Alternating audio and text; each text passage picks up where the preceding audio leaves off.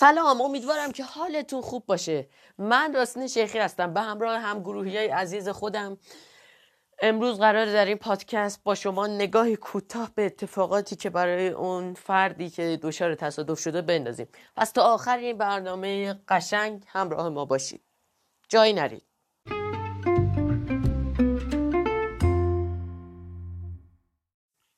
و در اینجا من دعوت می‌کنم از دوست عزیز و خوبم جناب آقای رحمان دشتی آقای رحمان دشتی بفرمایید لطفا. سلام خدمت دوستان همچنین آقای کمردی عزیز محمد پارسا رحمان دشتی هستم از گروه ایلیا امیر صالحی. راستین شرکی و همچنین محمد پارسا رحمان دشتی امروز می‌خوایم سوالی که آقای کمردی توی گروه گذاشتن و من می‌خوام آسیب های هورمونی که به اون فرد وارد میشه رو برای شما توضیح بدم. از لحاظ هورمونی متاسفانه بخش بسل و نخا در صورت آسیب هورمون ها کمتر یا بیشتر ترشح می کند و مرکز اکاسی تنفسی ممکن است آسیب ببیند. از قده فوق کلی هورمون کورتیزول کورتیزول ترشح شده بدن خود را برای مقابله با فشارهای روحی و جسمی آماده می کند هورمون گلوکاگون از پانکراس ترشح و به کبد می رود تا گلیکوژن را به گلوکوز تجزیه کرده و سبب افزایش فشار خون، ضربان قلب و تعداد تنفس شود. سطح هوشیاری کاهش می‌یابد زیرا بخش قشری مخ خاکستری رنگ آسیب دیده است. مرکز انعکاسی نخا تا مدتی بر اثر شدت ضربه از کار می‌افته. گاهی هم ضربه های پشت سر به جلوی سر بیشتر آسیب می‌زنند با تشکر دشتی. خیلی ممنونم از شما دوست عزیز و خوبم جناب آقای پارسا رحمان دشتی. در اینجا من می‌خوام برای شما تعدادی از آسیب های عصبی که اون فرد دچارشون میشه رو بیشتر براتون توضیح بدم. پس تا آخر این برنامه همراه ما باشید. جای نرید.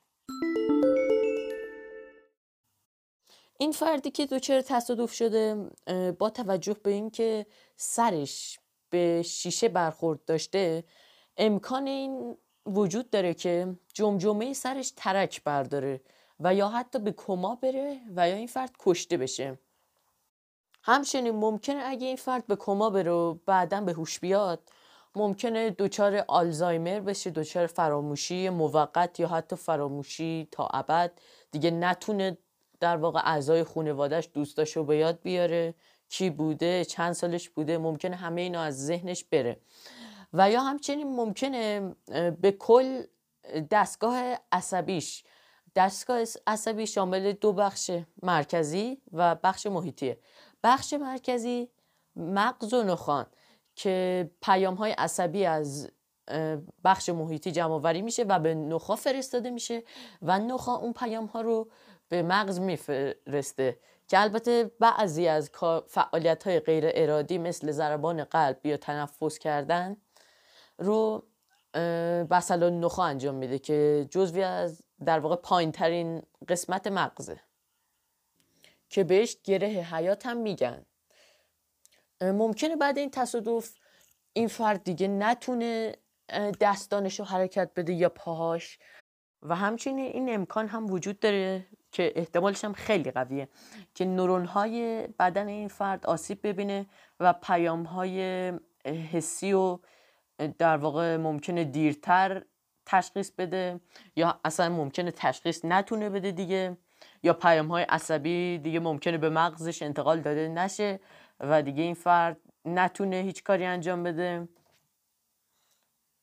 و با تشکر از لطف شما. خدا نگهدار.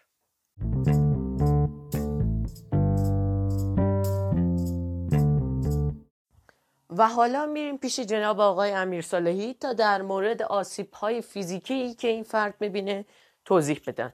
آقای امیر صالحی بفرمایید لطفا.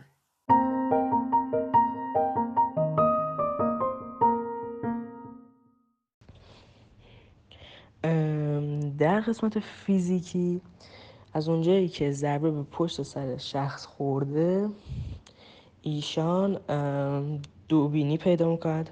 شاید هم تار ببیند. البته اگه خونریزی خارجی بکند سر این شخص بهتر است.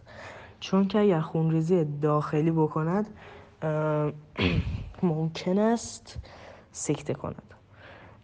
و اینکه اگر خونریزی داخل نکنه ممکنه این شخص تعادلش رو از دست بده و اینکه حالت تهوعی داشته باشه.